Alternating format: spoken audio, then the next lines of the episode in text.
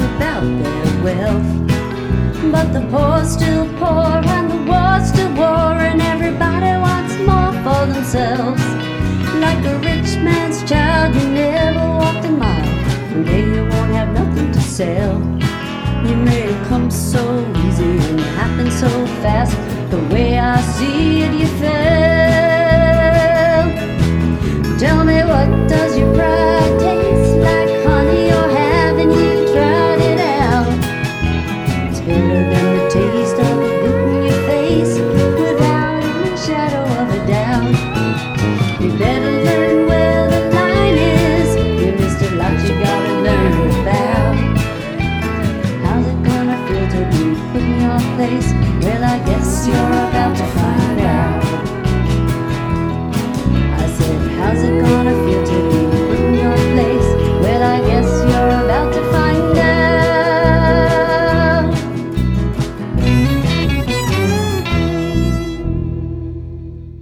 Find Out was released on Margot's 2016 award-winning debut album, Midwest Farmer's Daughter. There's a story that just about every record label in Nashville declined to sign the Illinois-born singer. She and her backing band, The Price Tags, were eventually signed to Jack White's Third Man Records label. Originally, the song's subject character, for whom Margot emphatically sings her scorn and their expected comeuppance, was based upon a musician acquaintance of hers that she described as a complete sociopath. Shortly after the song's release, Margot used the song as a political statement. On the day following the U.S. presidential election, Margot and her band performed their song live on NPR's Tiny Desk concert. Before playing their song, Margot dedicated the song to the election's winner. Thank you, Kevin and Phyllis. Now over to Dr. Honky Tonk. Hey, everyone. I'm so excited to be interviewing my musical colleague and good friend and one of my favorite musicians of all time, Meredith Wilder. So welcome, Meredith. Thank you. I'm so excited to be talking with you, Christina.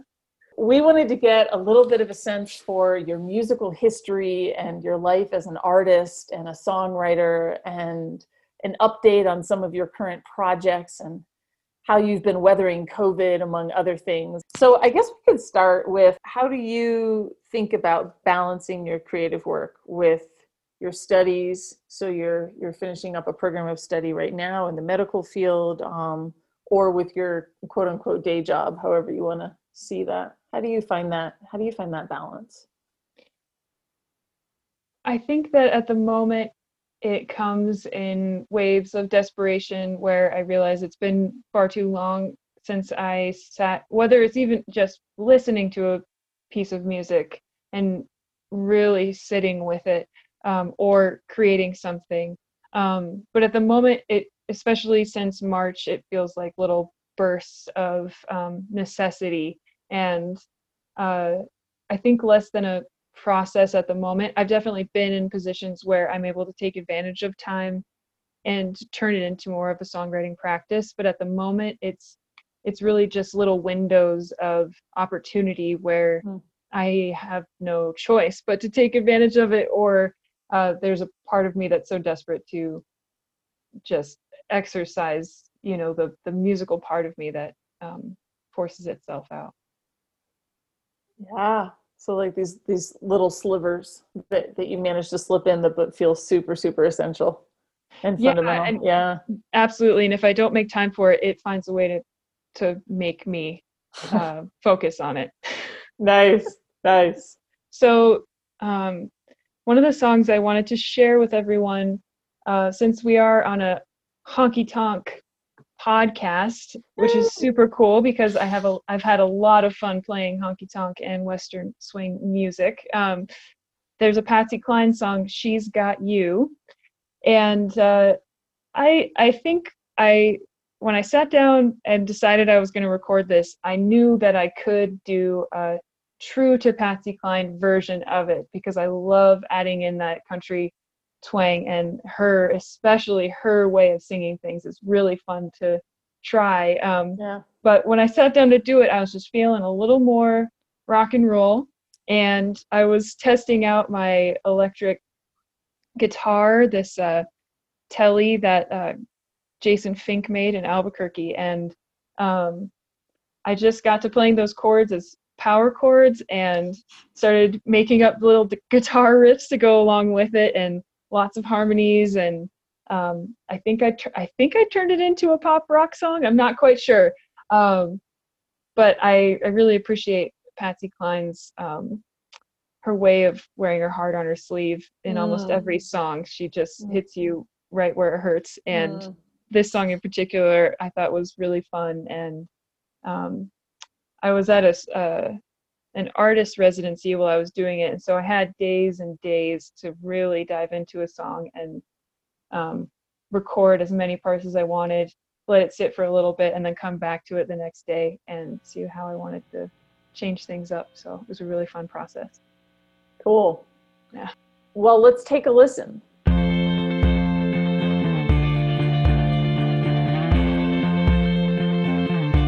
I've got your picture gave to me, and it's signed with love, just like it used to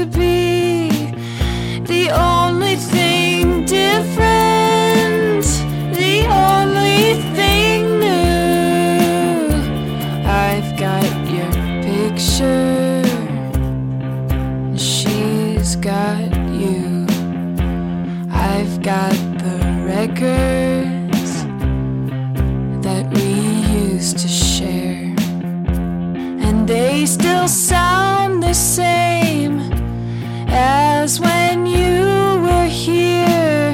The only thing different, the only thing new, I've got the records and she's got you. I've got your memory, or has it got me? I really don't know, but I know it won't let me be. I've got your class ring that proved you cared, and it still looks the same as when you gave it, dear. The only thing different, the only thing new, I've got these little things and she's got you. I've got your memory, or has it got me?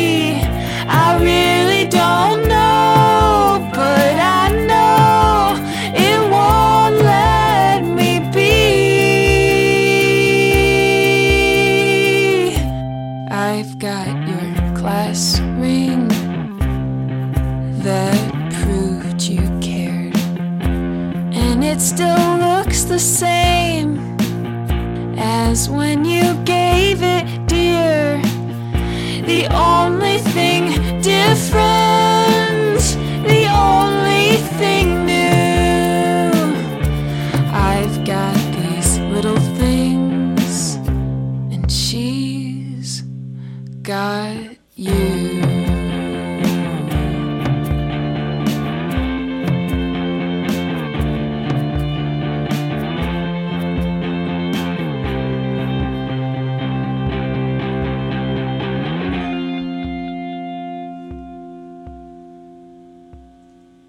So cool. And you recorded this song on your own when you were on a retreat, a songwriting retreat up in Taos, right?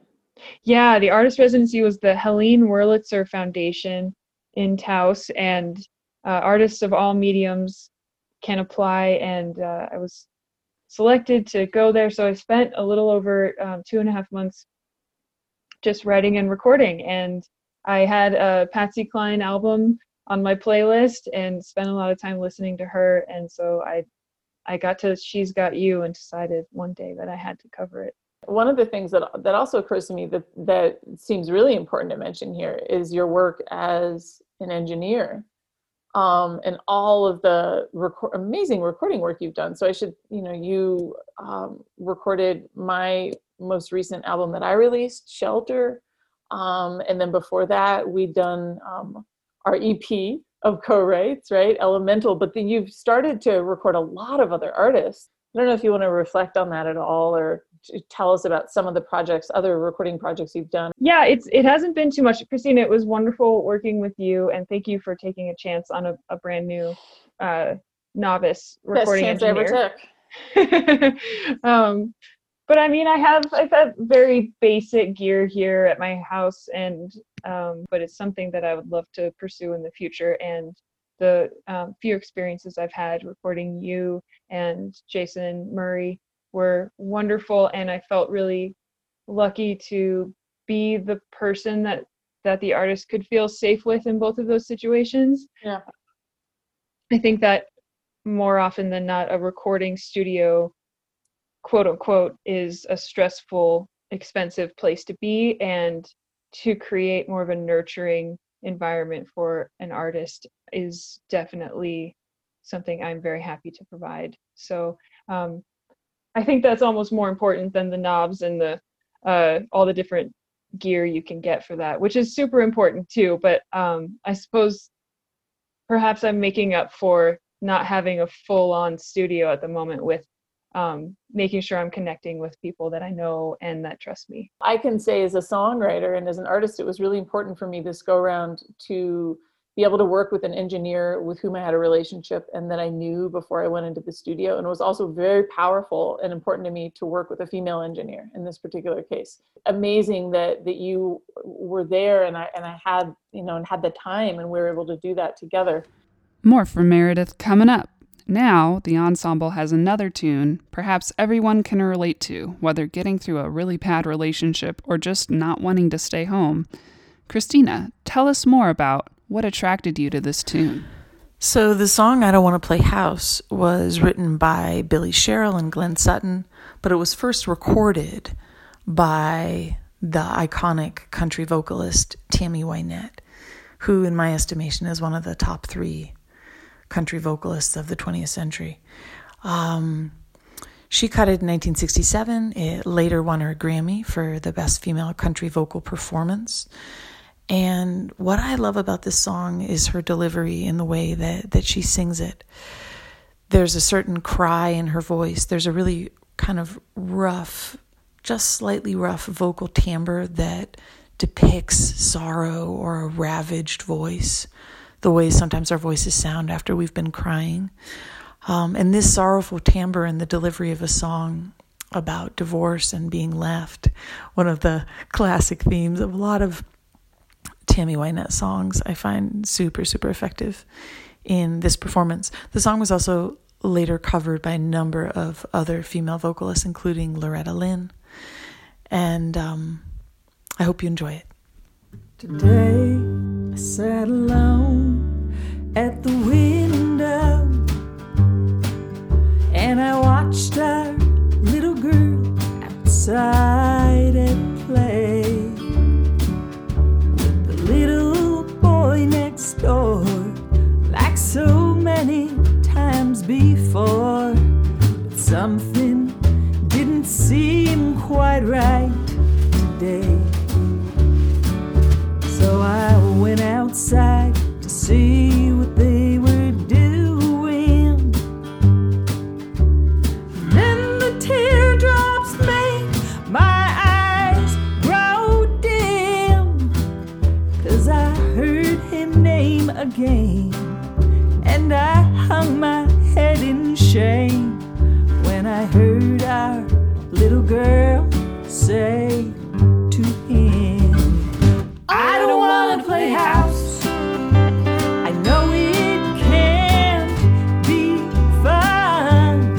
I've watched mommy and daddy, and if that's the way it's done, I don't wanna play house. It makes my mommy cry, 'cause when she played house, my daddy said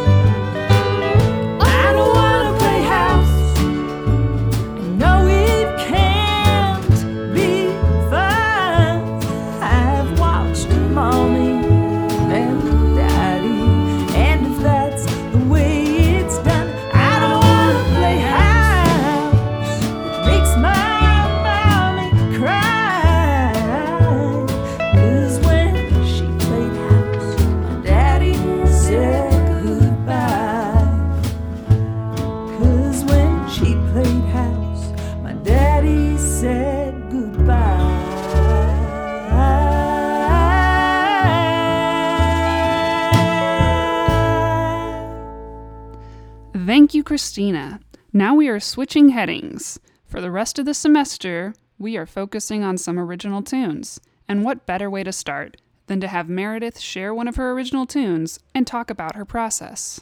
What parts of a song, if you're, I guess for right now, let's say you're writing on your own, what parts of a song come to you first? How do you tend to flesh it out? What's your own process sort of from maybe the early juice, seed, spark of a song to the very, very end when you feel like more or less it's in a finished form in some sense?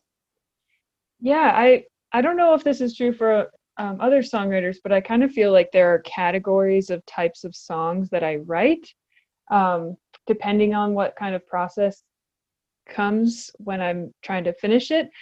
There's definitely the collaborative part where it's really easy to catch more sparks with other people when you're tossing ideas back and forth. For myself, personally, when I'm alone, I like to start with different instruments. I go back and forth from piano to guitar and find different sounds there. But I don't really like to start one certain way every single time. And I think I decided that, when I was 18 and recording a full album, I sort of intuitively realized that if I sat down with a guitar and played some chords every single time, it would be a similar result. And so I like to go in. Sometimes I write lyrics first and then slap on some music. Sometimes I sit down at the piano, come up with a chord progression, and just listen to that for a few days until I decide what that chord progression is telling me. Or I love the practice of finding text that's already there, poetry or lines from books, and gathering inspiration from those, either using the words directly or my own interpretation of it. So it's a little bit of everything. And I think that even though I like to be pretty organized on the surface, as far as songwriting goes, it's really disorganized in my head. And it takes help from other friends and songwriters when we're collaborating, to make me realize that there's a little bit more of a structured way of doing it. And that's why if I sit down by myself to do it that way, it's a much different kind of song than what I would normally do without really thinking about it, if that makes sense. Sure. Yeah, it makes a lot of sense. And I can totally relate to the different MOs that we use when we're writing by ourselves versus when we're doing co-writes with others. You're one of the only people I know as a songwriter that can schedule a time during the week, called songwriting time, and then sort of have a date with yourself and sit down and write. It takes the whole idea that you don't need to be struck by divine inspiration to a whole new level, in the sense that you, and I remember this from the indie Boulder Cookie days and otherwise, for you, as I saw it, or as I understood it, you would set that time for yourself and then you would sit down and in some form or another, you would write a song during that time, or you would at least make the attempt. And I've always had such admiration for that. Thanks. I think that there's also something to be said for what I've definitely learned from you and in your country music class too, learning the structure of all those old tunes and how you attempt that process.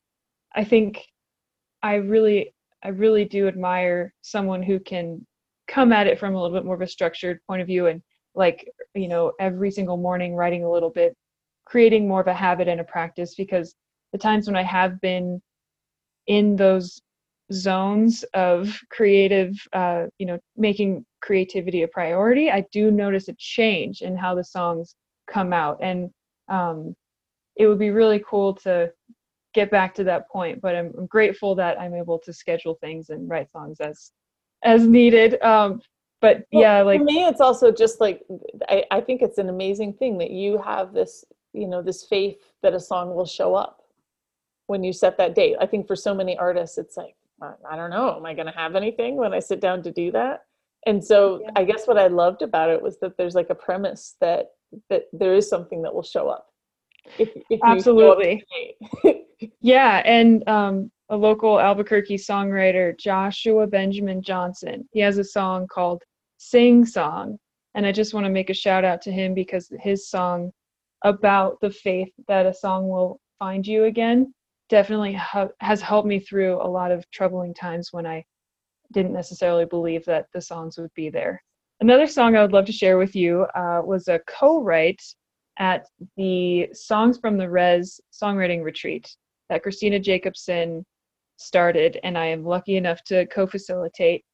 And the final day of songwriting, after 4, maybe 5 days of songwriting this week, that this particular week where this song was written, I sat down with my co-writing partner. We told each other stories. We separated and we came back together and had presented songs based on each other's stories.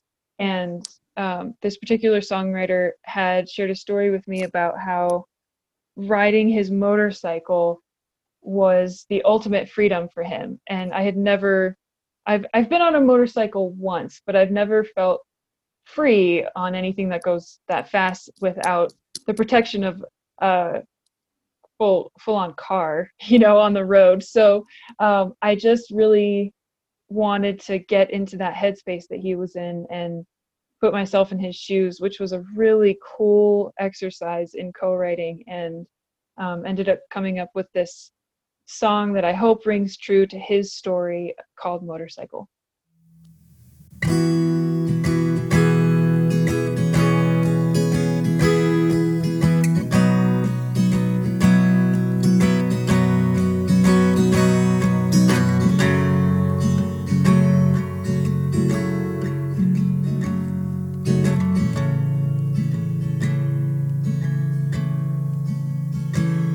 After 15 miles per hour, weaving in and out of the cones, walked away, knobby knees with a hum in my head, not knowing that I'd been changed in this act of secret defiance. Left me dreaming of highways and two wheels. You could say I was compelled, in a way I was led to the speed I'd been missing. I grew up being told I would die if I revved up the engine to ride. Dad was firm, full of fear that I'd wind up dead, but it's the only way I can survive. I wanna forget that I'm losing my mind, break my bones and feel alive. I'm only distracted when I'm stuck inside, alone with my own devices.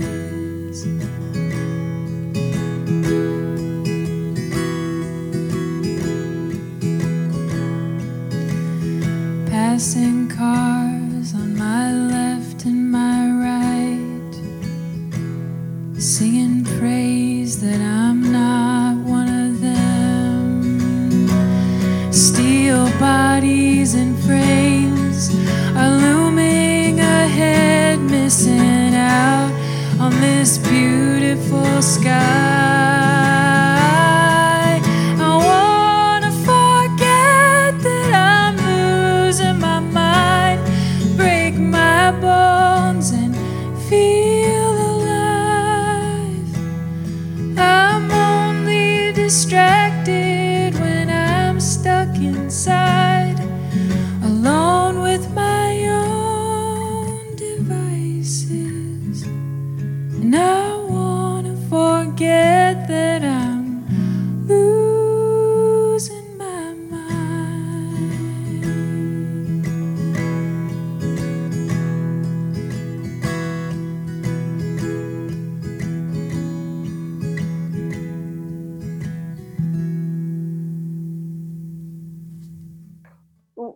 Can you talk a little bit about some of your current projects and bands that you're a part of?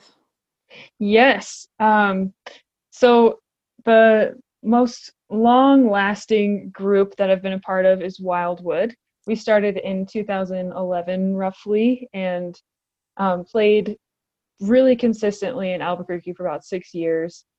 That group, after I moved to Colorado, we kept doing annual shows, reunion shows in Albuquerque once or twice a year. And just recently, within the past year, but even before COVID-19 was a thing, we were recording long distance and sharing ideas, trying to get a little bit more back on track with regular collaboration. And we've come up with some new ideas that we're really excited about. And we're trying to put dates on the calendar to make it a little more concrete for full releases. I'm also a part of a group called Elmer here in Boulder. Tell us what that stands for. That is the first letter of all of our names. So we've got Erica Chambers, Lindsay Wells, myself, Meredith Wilder, and Ryan Wienpaul. Awesome. And so ELMR, all capital letters, right? Yes. And the four of us really got to know each other's songs in the indie Boulder Kirky songwriting group. Woo! And we were playing so many in the rounds together, we kind of looked at each other one day and realized that we should just be a band. And we got to do a really cool gig right before everything shut down last February with a choir in Denver, and we're still working on recordings that we've made over the past like 2 years, trying to get those together to release too. There's a songwriter, Jason Murray, who lived in Albuquerque for a little bit and moved to Boulder not too long after I was there. And he and I are working on recordings together. So I do think of that as a collaboration. It's a little bit more at the moment of me adding some touches to his music, but we do have a co-write we are trying to record. And then, of course, I've got collaborations continuously going on with you, Christina, the great Christina Jacobson. And those are always fulfilling and wonderful collaborations. Your influences and artists that have inspired you? Who have been the primary folks for you? That's a great question. When I think of this answer, it's usually a lot of friends and local songwriters that I know that inspire me the most. And I think that is because I know the stories behind the influence of the songs and what the person is going through. And it's a little more personal, and I really dig that. But as far as well-known artists that have really stuck with me through the years, Ray LaMontagne always comes up. He's got a really, those of you that know his music, he's got a really cool sound that he's able to manipulate from album to album. And I appreciate how he does full albums, and it seems to me like he really takes the time to spend time with the songs in the studio and make a full production that he likes. David Gray is another artist I really love, who also pushes the boundaries of sound worlds a little bit more than some folk artists do. And then John Moreland recently, he has an album that came out not too long ago that I was really interested in, and he's got this gritty country sound with his songwriting, but a lot of it is just him and his voice and his guitar. So it really, it's stripped down. It's just the skeleton of the song, and it stands on its own. So, are there local artists that you want to reference to? You said that Albuquerque is so sort of fundamental to you as an artist, and has been. Yeah, for sure. I bring that up a lot, even though I've been in Colorado for 4 years now. The Albuquerque artists are still the ones that stay with me. Of course, the Tumbleweeds, which the Honky Tonk Ensemble knows and loves. They were such a sweet duo and sometimes trio that we got to play with when I played a lot in Albuquerque. And I felt like they were doing a really good job of keeping a historical sound alive. And, continuing with a Western swing tradition. The Saltine Ramblers, who don't play very often anymore, but I'll probably talk about Wildwood later on. But with our trio in Albuquerque, Saltine Ramblers took us under their wing and I loved how each one of them was a songwriter and took lead on certain songs. So you got a different sound throughout an entire set whenever they would play. Yeah. And Pond Drive was another band that I really loved, that had a little bit more of a gritty Southwestern sound, lots of cool instrumentation, mandolins, steel, lots of guitar and bass. And yeah, Pond Drive had a really good family feeling when they played their gigs. You could tell they were there to have a good time, and they loved making music. And that's another thing too with the local artists, that not only knowing a little bit more about why they play music and how they write songs, but just seeing the joy on people's faces. I think that when I see that live, it really makes me appreciate a songwriter or a musician or a band more, which is kind of funny because I tend to take a little bit more of a serious approach when I'm performing. And I think that just inspires me to be a little more free and joyful. Yeah. Thank you so much for chatting. Tell everyone where you're calling in from. I am in Louisville, Colorado, and this has been a real pleasure. Thank you so much for taking the time to talk with me. For us too. Thank you for being a guest of the UNM Honky Tonk Ensemble. It's always an honor. Thank you, Meredith, and thank you all for listening. Coming up, we have a collaboration between the ensemble and the UNM songwriting class. But that's all for now. Catch you later.